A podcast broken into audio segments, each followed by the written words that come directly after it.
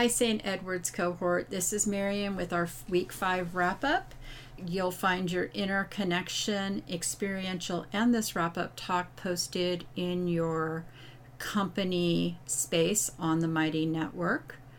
If you're having trouble navigating to that, look over on the left side of the bar and you'll see companies and it will be under there.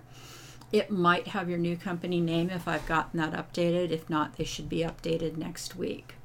There's some additional resources, including Dr. Peter's notes from this session, a 5-minute exercise with a target part about being in the present, an exercise on finding your parts from the IFS Foundation, and that's a 10-minute video. Your reading for this week is pages 27 to 35 of the Bonnie Weiss Self-Therapy Handbook, which is all of Chapter 5.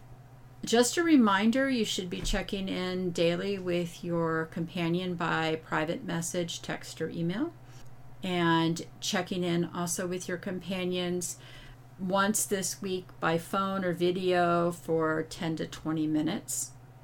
And focusing on connecting with your target part from the experiential exercises several times in your daily check-ins. There's some additional resources, including a parts check-in exercise, a calm breathing exercise, a clarity exercise, connection with target part, as well as checking in with anxious and not anxious parts, checking in with anxious parts when they're activated and when they are not activated, and being with a target part in the present. Dr. Peter will not be doing office hours the fourth Wednesday of October because he'll be at the IFS conference.